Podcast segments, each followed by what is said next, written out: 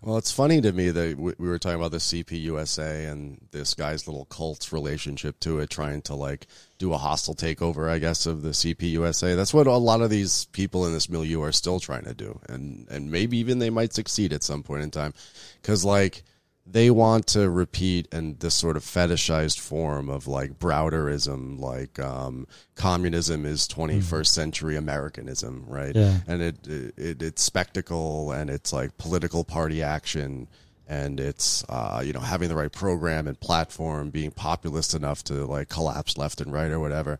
When the real tremendous and amazing thing that the CPUSA did, and obviously the greatest effect they had on American history, was that communists in the 1930s were by far the best union organizers that existed in this country. You know, it's there's like a joke. I was reading about the labor history of the 1930s again, and there was a joke about how the communists were the best organizers if only you could get the Daily Worker out of their back pocket. They were constantly going and they were organizing new unions, radical militant unions, organizing direct action, all sorts of strike activity and slowdowns and shutdowns and sit-downs. And then, of course, this is tied to like the larger political program. But for a time in the 1930s, that was subordinated to the actual workers' movement that they had been creating. Of course, as we know, like when the Popular Front breaks down, that sort of, cripples the labor movement in the United States, because all the best organizers end up getting thrown out of the unions as communists. But imagine if instead of fetishizing like the Madison Square Garden rally with Lincoln's head next to Lenin's head, they were fetishizing the sort of like grassroots militant union organizing capabilities of the CPUSA in the 1930s. Or now, that'd be something. The CPUSA today, which was a big part of organizing the Amazon Union or helping the Amazon Union win in Staten Island. That's true. Yeah. And I don't have a lot positive to say about the politics of the CPUSA today or any time in the last century, but they did that, and you got to give them credit there. Yeah.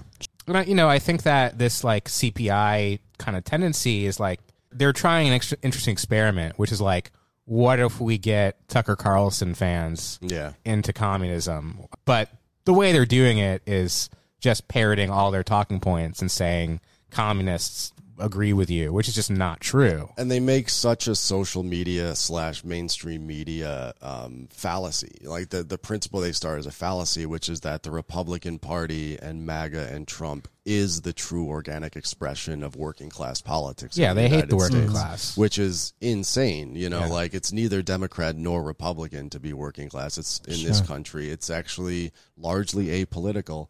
But so then they find themselves tailing and aping and creating this very eclectic mix of like populist talking points that, just like every other form of politics you see on Twitter or on Facebook or on Twitch or on YouTube, just completely divorced from any sort of organic connection to anything besides like maybe vote for this particular candidate, vote for like the weird LaRoucheite running for state senate in New York, So you mentioned Maupin separated these members of the CPI from their families?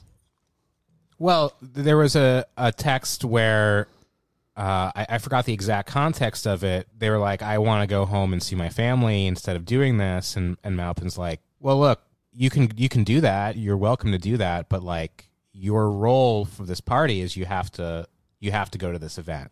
So you have to choose whether you want to fight for communism or see your family.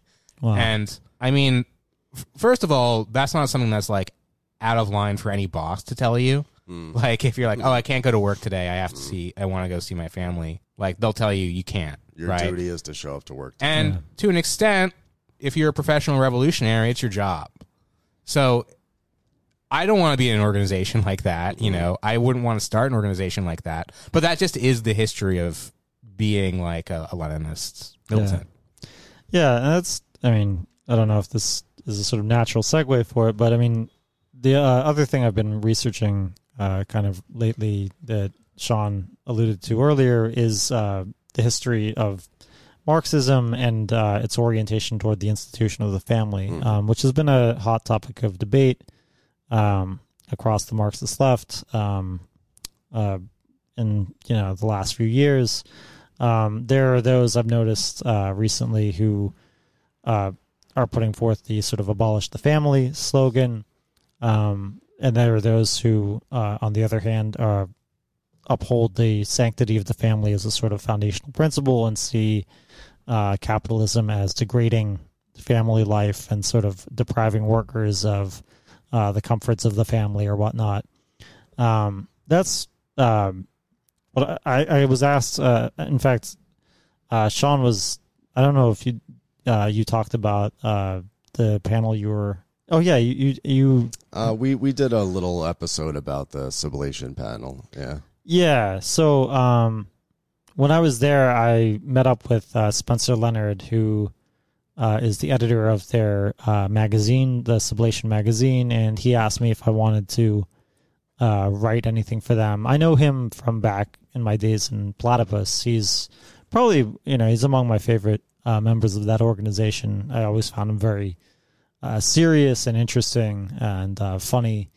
And so he asked me if I wanted to write anything. So that's what I've been focusing on lately. I kind of want to stake out a position that's kind of like in the middle.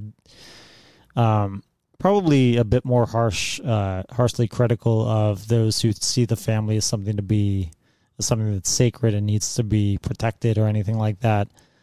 In some ways, I do see like the current like debates around it as kind of rehashing debates in the 70s between feminists like Mary McIntosh and Michelle Barrett and people like Christopher Lash and this Foucauldian theorist Jacques Donzelot.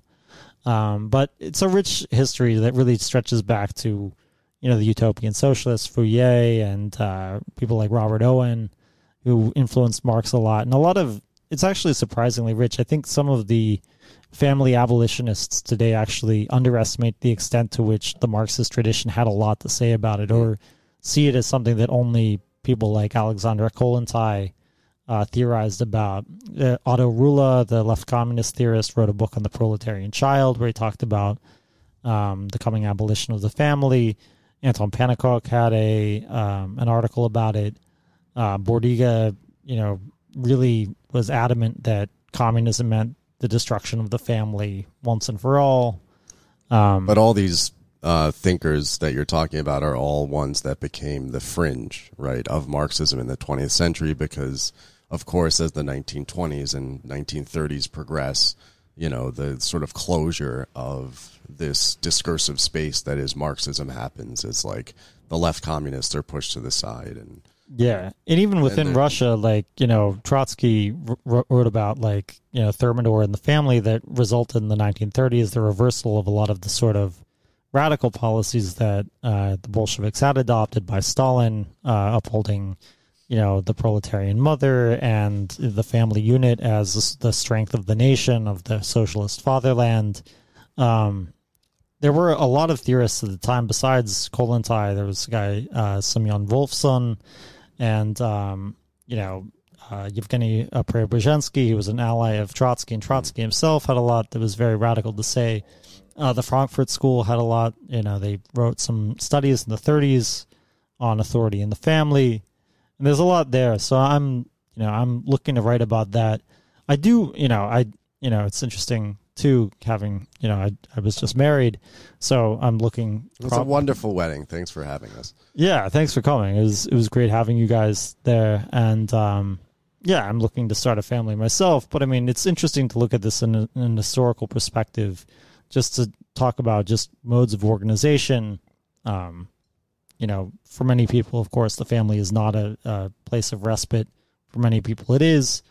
Trying to carve out a sort of reasonable space that's not sort of immediatist, like, the family must be destroyed, and not saying like, family and tradition, family and fatherland and tradition, God, family, and, whatever need to be, defended or protected from commie degenerates or whatever.